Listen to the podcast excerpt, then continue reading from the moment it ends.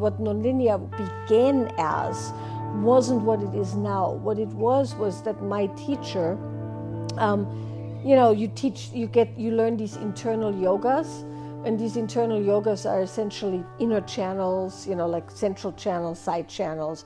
You learn how to uh, to feel if there's, you know, if there's a clear channel or if it's uh, contracted or things like that, or even that you have channels or meridians or whatever you want to say, you know. Uh, in the system I was taught, it is channels, nadis. And so I did a central channel practice that was kind of where you where you check if your central channel has obstructions or closures or kinks or things like that.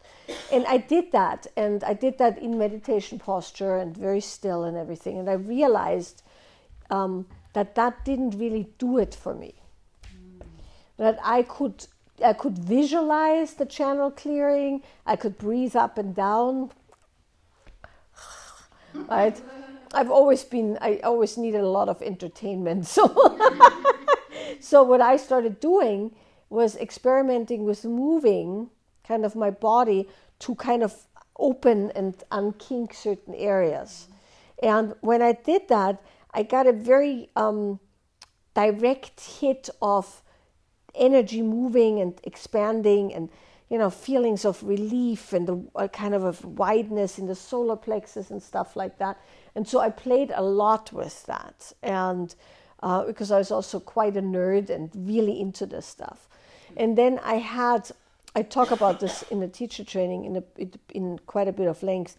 I had two really quite heinous things happen in a fairly short period of time, which were that my closest girlfriend, who was like my closer than my sister, my sister is way younger than me, and so we were never that close. And this girlfriend of mine and I were a year apart, less than a year apart. And so we grew up together. We played on the same sand heap when we were four. That's how we met. Our parents built houses across from each other. And so we were like this. We rode together. We were you know, crazy for horses, the whole thing. And she developed a very, very aggressive and really gnarly uh, type of breast cancer when she was 18, and she died within six months. And it was not a pretty thing, you know, and not a, you know, uh, it was it was just really, really rough. And uh, because, of course, at that age also, you know, cells multiply at a rapid rate. And, and essentially, when they diagnosed it, they said, well, there's nothing we can do. And I said to her parents, um, you know, try and give your daughter a nice summer. She's not going to live to Christmas. And I could not deal, couldn't deal. Just had no capacity to deal with that properly. And I was already at university, and she was a year younger. She was in her last year of school, and or ending her last year of school just as she was diagnosed. And so I had that, and then I had um, my closest friend in school in uh, at in Vienna, where I went to university, who was a couple of years older than me, quite a few years older than me, five or six.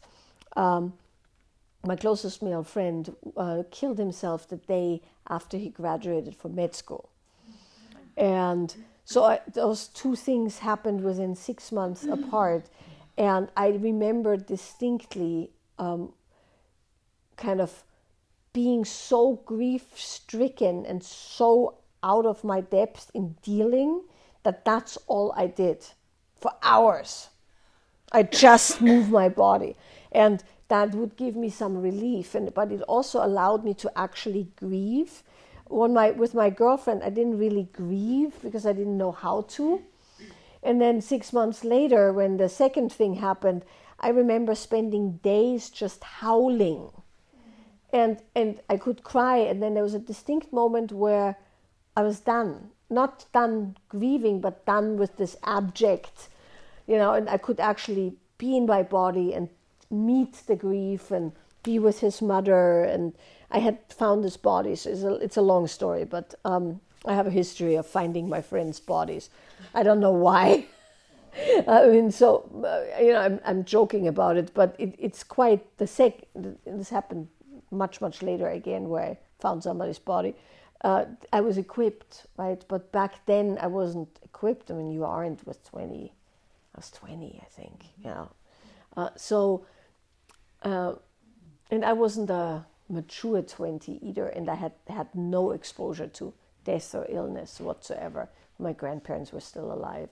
And so um, I'm saying this to say I had distinct moments where I was like, wow, this is helpful. This is actually helping me.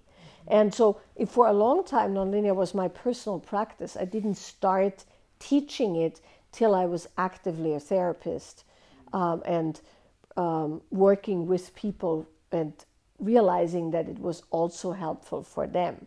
And then I developed most of the modalities and the methodology um, much later, but I started teaching, you know, full on um, when I did. Um, I worked in a dual diagnosis rehab. I saw some really, really, really, really traumatized people, like ritual abuse, you know, multi-year sexual abuse, incest. I mean, just the most crazy shit you can imagine.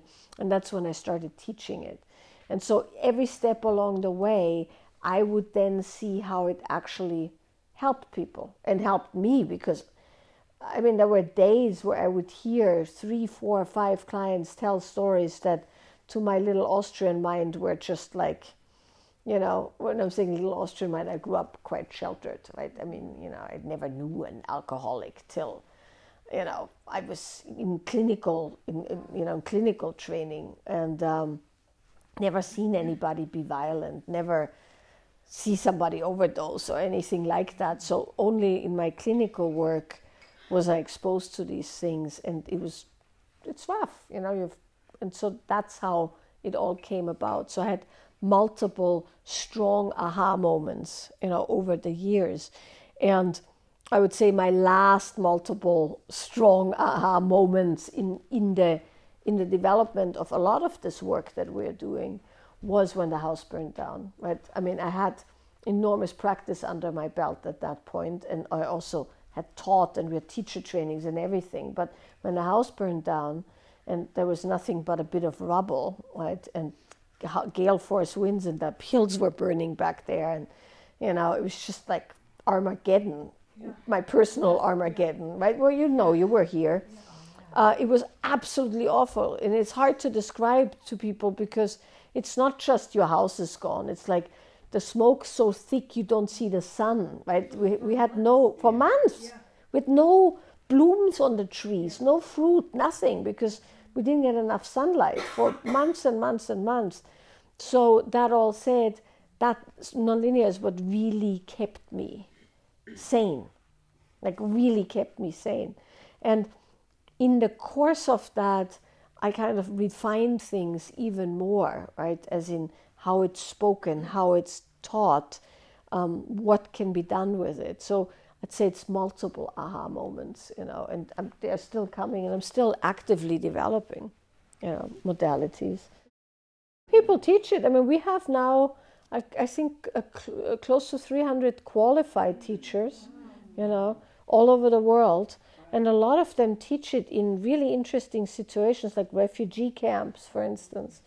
Um, there's now a woman; she's just started uh, on a Greek island where there's a lot of people coming over from um, Africa and Syria, and, and she's teaching there in a refugee camp.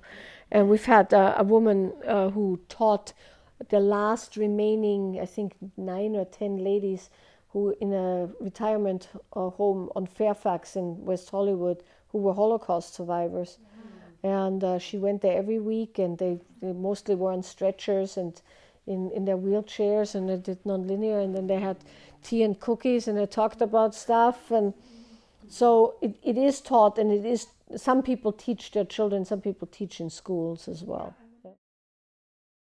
There is a case to be made not for teen magazine and cosmo necessarily but there's a case to be made that when you have a partner who is trying to engage with you, let's say erotically, whatever that means, some play of the erotic, doesn't have to be sex, but flirting or feeding you with something, or mas- even massaging your feet.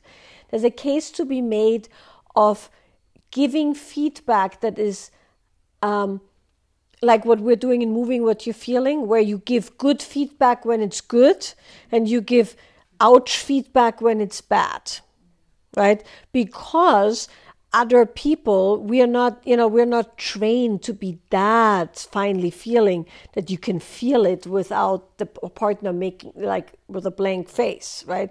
So most people require their partners and it's also really quite nice to show their pleasure and show their displeasure at at equal um, opportunities meaning not only show your displeasure but also show your pleasure so, with that said, it's useful that when you do have actual pleasure, you are able to, let's say, vocalize that or visualize that in a way that somebody on the outside can identify that as pleasant. And also that you are capable of verbalizing or vocalizing or visualizing the unpleasant. Right? So, there is something very important about that. And for that, of course, you need to know what's happening inside. And like you're saying, when you weren't just faking it and the real thing comes up, the real thing is incredibly informative to a partner. Right? If your partner massages your feet and it feels incredibly good, and you allow yourself to turn towards that, and your whole face lights up and your body relaxes and you're making a sound, that's really good information but if your partner just touches your foot ever so a bit and you go, oh, oh, right? Your partner has a very unrealistic, um, a, uh, you know, assessment of their skills, right? However, if you don't give anything and it's good, but it's not great, but it's good, then they don't know that and then they probably stop. So there is there is always when we're dealing with somebody else there's always having to make the decision for yourself and also for the relationship. And unfortunately in places like teen magazine or cosmo that nuance gets lost because you know they always have to be the five greatest tips for whatever. Um, that that's always the worst for me when I have to do interviews and they want the five tips and it's like no no no this is very nuanced but you have like 20 seconds and then it's done right? But so where they where where they are correct is feedback must happen. Where they're incorrect is you don't want to use feedback to manipulate right? And a lot of that is manipulation. It's the let me make the sexy sound so I keep the guy right? Not not not the way to go, because also a guy who's that easily duped is not a guy you actually want to be with. right? That's the, that's the other thing. But also, a guy can't develop any distinction if he's constantly duped. Right? So that's the other thing, right? When you look at some of the guys nowadays, particularly, all they've ever seen is porn orgasms. You know, they don't know what a real woman sounds when she has real pleasure, and they and then everybody's mad at that. But it's like, well, you know, how would he know, yeah. right? If if he gets like the porn star response every time he even brushes against you, you know, he, he, he won't know he's shit at it, right? It's it's just like so. It's there's it's it's very nuanced, but what we can do for ourselves and the people we're with is cultivate honest, truthful arising of our expression, and that requires honest, truthful meeting of our own internal landscape. And when that happens, then you are capable of giving nuanced, distinct feedback, which allows your partner to learn and also to be motivated for the right things and this and not motivated for the wrong things, so to speak. Because when they press it, you go ah, you know, and you mean it, and it's not just some fake thing. They're like, whoa, what did I do, right? And then, then that can be fixed. But if you're just going ah, you, you know, well, you know, can't blame them for thinking it's okay, which is typically what happens, right? I don't know, uh, you know, how it is nowadays, but I remember, you know, coming across guys when I was in my 20s who they'd just been with women who faked it. They thought they were hot shit. They had no idea. And they were absolutely devastated when they realized that they had never received proper feedback. And it's really sad. You know? So it's very sad. So that's that's where you know we have to give Teen Magazine their due. yeah, but it's it's a very different thing at that point when you actually mean it. So yeah. Well, the first thing that I want to say about that is that I, of course, at some point believed that too, right? Um, I, like anybody else, had uh, been somewhat indoctrinated into the ideas that, exactly like you say, going to work is masculine and doing these things is masculine. And then you go home, you're like, you know, this is the classic you have a bath and then you're in your feminine. If you're not in your feminine, you're essentially, um, you know, a, a not a worthwhile woman, right? So it took a while for me to um, explore that for myself and also explore that in my work to find out what's what's useful and what's not useful. And so, um, for, also for myself, because I, for one, really enjoy work. I'm really, I mean, I, I can't say enough about how much I enjoy my organizational brain, right? I have one of those brains that can organize and make sense out of everything, and I really like that. And I'm also really good at creating systems and, you know, and I mean, teaching and all of that that is masculine, big quotation marks. So that is one of the reasons why I try not to use those terms because I do think, particularly nowadays, you know, this wasn't really cool 20 years ago, but it, it, it, was a lens, right, that was useful. But it's not a useful lens now for, a num- for many, many reasons, but one of which is it's a very reductive lens. It's along the lines of what we talked about yesterday with the fads in psychotherapy, right? Mm-hmm. When everything you do is, is through the lens of an attachment pattern, you're, you know, it's so reductive. We're not just an attachment pattern, and we're not just masculine and feminine.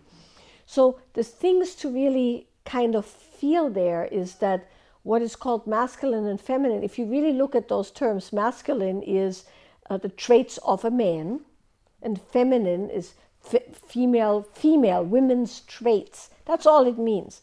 Everything else comes from a neo tantric understanding of Shiva and Shakti, masc- you know, masculine and feminine being the terms that override Shiva and Shakti, which is the male and female rep- uh, representation of God. Right? That's really where it comes from. And so, because people didn't want to say Shiva and Shakti because it was the 60s and you know whatever, and they wanted to make it mainstream, it became masculine, feminine, and so now it's and people have and it, there's a new round of people out there now who just regurgitate this without any idea of what the hell they are doing because you are creating gender wars right? You're just creating gender wars you're not you're in your masculine. No i'm not in my masculine. I am I, i'm just incredibly capable of making sense of things in a linear way right? So that's why i call it go, which is not male or female, it's just a way of using your brain and your body and your energy. Right? Every human being has that ability. Some people have trained it more than others. Some people are better at some things than at others. Some of it has to do with our endocrine system, but I'll talk about that separately. But any man or any woman can be really good at certain things and not good at other things. Right. So to call it masculine feminine makes it like you are suddenly not this is why I say nowadays it's 50s uh, 50s housewife shit warmed over in a neo-tantric, you know, oven, so to speak. It's like why would I want to go home and be a little housewife with my little outfit and my apron and my little casserole dish? Why would I want to do that? It's so reductive, right? So, a better way to look at it is to say you have a set of skills that you either have to do or want to do, right? And that is not the same. Going to work and being in your masculine um, could be you're going to work and you're doing things you don't enjoy. But that's a whole other conversation. It has nothing to do with masculine. It's like you're going to work and you're doing things you don't like. If you do things you don't like, 12 hours a day or eight hours a day, most people work more than eight hours a day, right? If you do something you don't like eight hours a day, it will cause enormous strain on your body. Mm-hmm. The kind of strain that we discussed the other night your pelvic floor pulls up, your genitals tighten, your belly tightens, your head hurts, your shoulders hurt, your jaw clenches. You don't like it. You need to allocate all this energy up here. You do it over and over and over and over and over. It's bad patterns. It's not good for your body. This is the same for men, by the way. There's no difference. It's like you go to work, you do a job you don't want to do, it's a stressful job. You'll create tension patterns of stress and closure and uh, pushing and and whatever, right? So there's that. You could also go to work or rock climbing. I used to be a rock climber before I fell a long way down into a tide pool and totally ripped my knee apart. Um, and I loved it. it. Was one of my favorite things in the world was free climbing rocks. You know, I grew up in Austria. It, it was, but nobody considered it masculine. It's just you were good at it or you weren't good at it right? There were as many women climbing as there were men climbing. Um, typically, they had different specialties, different ways they would go, but you're either capable of doing that or you're not. And it requires absolute 100% focus. You don't focus, you die, or you at least fall and mess up your knee, right? So if you call that masculine, well, you know, okay, but it's really not that. It's focused, concentrated activity. Some people like that, some people don't like that. That's just that. Same is true with flow, right? Flow in both men and women is the ability to be relaxed, be open, be playful, be sensual, have pleasure in the body, engage with life, uh, be in nature, enjoy a sunset, surf a wave, go up on a mountain. There's that too, right? Because in rock climbing, for instance, you're equally in go and flow. And that's one of the nice things about rock climbing is that you need 100% go and you need 100% flow, meaning you need to be equally as feeling and wide and kind of being the rock, so to speak, as you need to be 100% focused on every little bit. And it happens both at the same time. And a good rock climber feels the rock before they see it, so to speak, right? So it's 100% go, 100% flow. So that said, is if you would spend all day flowing, you'd be really good at it. Like if you spent all day going, you would be really good at it. If you spend all day flowing and you hate it, then that would give you tension patterns. Right? If you spend all day going and you hate it, that will give you tension patterns. So the real problem when people go about and then you're supposed to go home and have a bath and be in your feminine, what they're really saying is, I'm using my body in a very specific way all day. And when I want to not do that, I don't have the capacity to switch. And in that in that state, I'm not really that interested in being with another body and being in my body. Which is all it is, right? The thing is, when you are in your head and when you're using your head and when you're that focused, this, like we talked yesterday, doesn't really matter. So, what's much more useful is to say, when I come home, I want to come back to feeling my body and enjoying my body and enjoying my life with my body. How do I do that? And then it's not a matter of are you woman enough? It's a matter of do you, have, do you have the capacity to meet life with your body? Right? which is a totally different set of circumstances. You're no longer deficient, you're no longer less than other women who know how to moan at the right moment in time after they had their bath, right? Um, with their perfectly airbrushed ass on Instagram, right?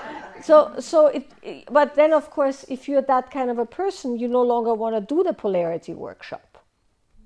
You're actually just going to be home and have a good time, right? So you have to remember that, that these are skill sets that you can learn. They have nothing to do with your value or your worth as a woman or as a man. It's war. You're not in your feminine. I need a woman who's in my in her feminine. Well, motherfucker, go somewhere else. hey, go to Bali. You know.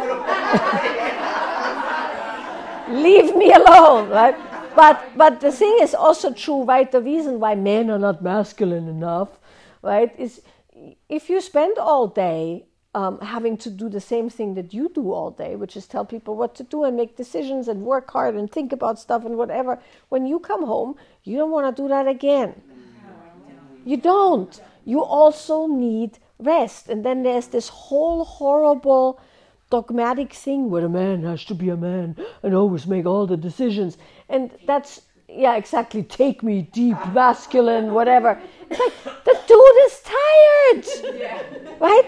He's as worn out as you are. So give him a fucking break, right? Give yourself a break. Don't make it this uh, existential life crisis but do the things that normal human beings, normal loving human beings do for their partners. Sit down, have a, you know, whatever, cup of tea, drink, watch the sunset together, roll in the grass, um, have a bath together, listen to some music, dance, um, roll around with the puppies, horses, whatever. Like, have a nice time softening your bodies, have a nice time actually enjoying being in life.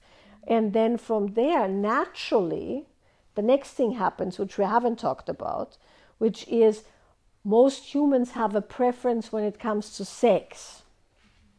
Once again, that's not masculine, feminine necessarily, and it's not an essence, right? Because it, it has nothing to do with an essence. You have a preference. And the preference is, and it's a preference, it's not all the freaking time. It's like some people like to be the one um, doing the penetrating. This is not men or women, right? Doing when I mean with pe- penetrating, knowing where it's going, holding the occasion, making things happen, initiating things, perhaps, um, you know, dragging you up, down, sideways, whatever, right? Like there's people like that, and then there's people who like to go along for the ride. Whee! Whee! Right? So. And so, in an ideal world, when people want to have sex and, you know, erotic enjoyment, you have one person who goes, come along, and one person goes, wee! right? And then that makes for good, enjoyable sex. So, but sometimes the person who goes, wee, goes, oh, I'm to do something, right? And the other person goes along. That can also happen. But we typically have a preference. And so the key isn't to make the preference the dogma, because also when you think about how much time you spend in life and how much time you spend having sex, there's way more important things than maintaining perfect polarity at all times, right? Which is also so bizarre because why would you do that?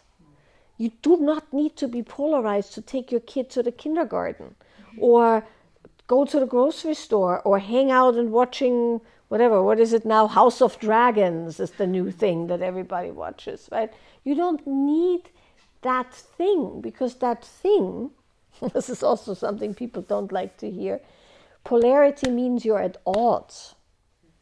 You're in the opposite ends of the spectrum. And so people who are highly polarized tend to fight a lot. Right they have great sex when they make up. Right? And then there's people who have really nice relationships, but it's not super exciting. Mm-hmm. and then they complain and then they go to a tantra workshop and then they learn that they have to maintain masculine feminine polarity at all times and now they no longer like each other but okay they have sex ever so often but then they don't like each other mm-hmm. right so you have to kind of feel what's your life really like and sometimes right particularly we have here somebody who is gonna uh, essentially devote their body to growing a human birthing a human, feeding a human, you have other things to do.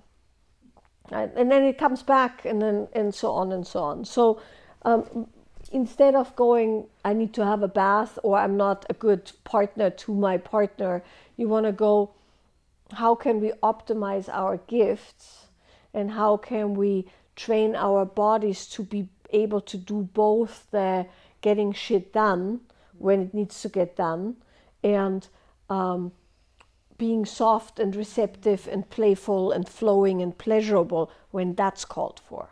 Mm-hmm. Right. And then when both people can do that and both people can do equal amounts of that, then you can play with your preferences, but you can also support your partner when they need a bit of help, and then you have a whole other thing going on. And the worst is when people who are very capable um, don't do the things that they're capable of because they are afraid that they're emasculating their partner. Right? That's the worst you can do with your life. That's a total freaking waste of your life force.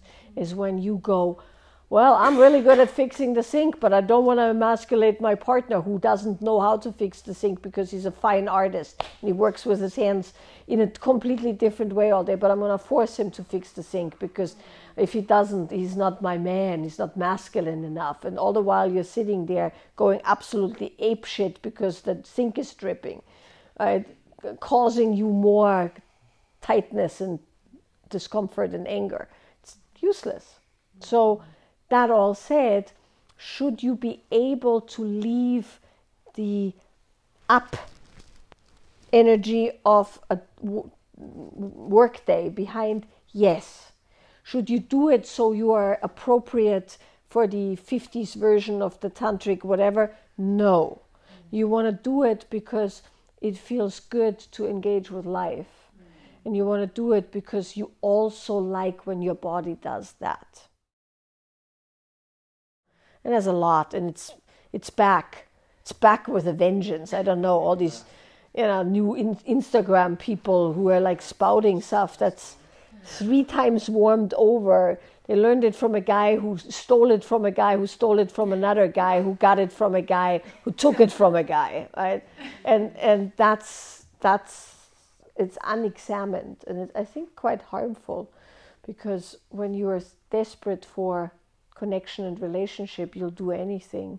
And I think it shortcuts, or, or let's say, it delays people's reckoning with their actual nature. And so that's, that's where I'm now, right? But I have to say, in all fairness, I didn't start out there. I believed all of that stuff. And then, you know, I, I perpetrated some um, grave offenses against my partner in that domain, you know, meaning expecting things that were totally unrealistic. Well, that's how I learned. And so I'm trying to um, avoid make, giving people stuff that I've already discarded as useless, you know. It's a slice of a slice of a slice, right? So if you read like original texts and things like that, there's a lot of talk about the union the union of the masculine and the feminine, or the Shiva Shakti, uh, and it's seen as a play of the two aspects within a human that play together, like go and flow. You know, Shiva Shakti, the male uh, aspect of the divine, the female aspect of the divine, and there's a play of polarizing, meaning creating that erotic friction, the erotic tension for the excitement of two people playing in the sexual domain and then the coming together and merging as one as the union with the divine. That's one of the aspects of tantra that is played on when people do the sexual stuff. Right? There's nothing wrong with the sexual stuff because in the higher tantras, sex is used as a means of engaging with a set of um, you know, instructions in the body and it is definitely true that you know you can be as enlightened as you want to be when you're suddenly with another human a lot of that goes out the window you know so so often often the the the engagement and the sexual engagement with another human is kind of almost used as a litmus test in, in and as a, a set of instructions because if it's not just you anybody can be enlightened alone in a cave right? Um, but then put other people in there and you know uh, it, it, looks very very different. And so there's value to being with other people. And you saw that today when you're practicing in a triad and people witness you and they see you.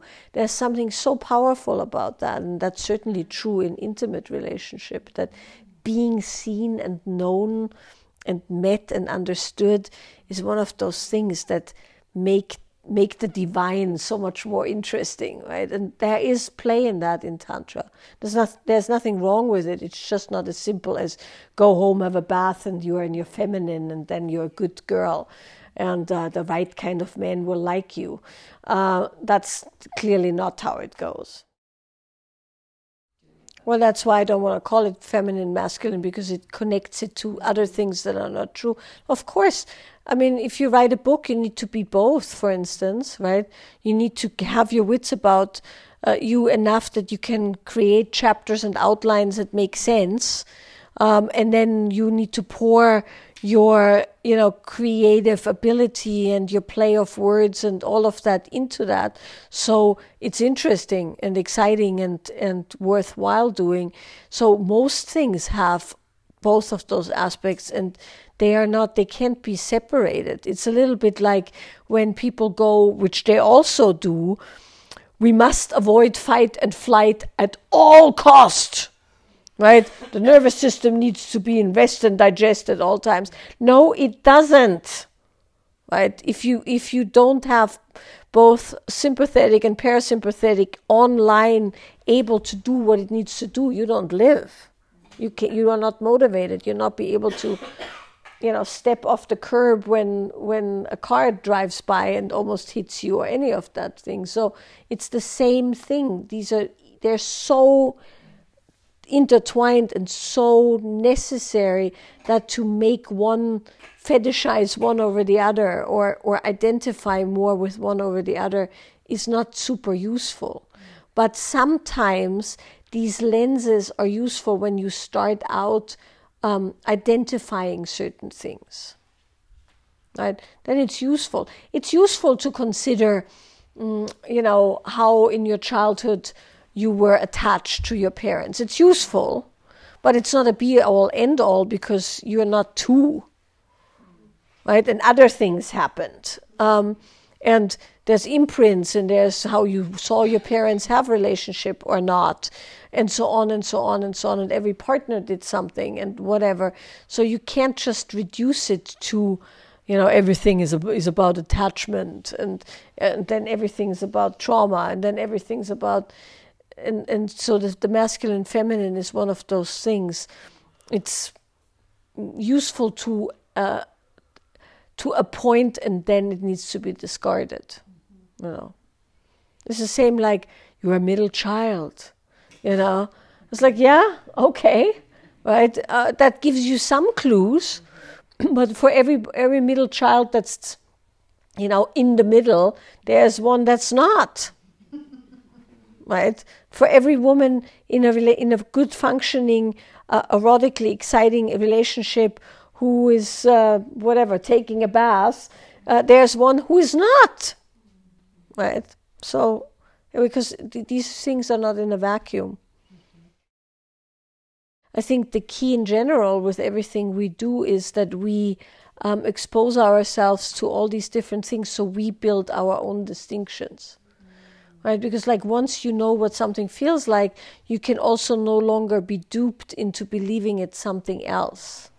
And that's also very important, particularly when we talk about things like boundary setting or uh, you know, sex or the erotic or relationship. It's like once you know what something feels like, you're not gonna fall for it again if it's not if it's not right.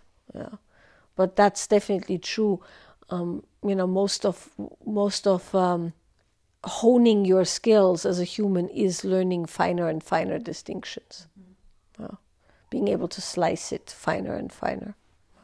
It's the same with cooking, you know, or whatever, or music. You, you, you have to learn more and more and more distinctions so you get better and better at, at pulling it apart and building it and stuff like that. So, yeah.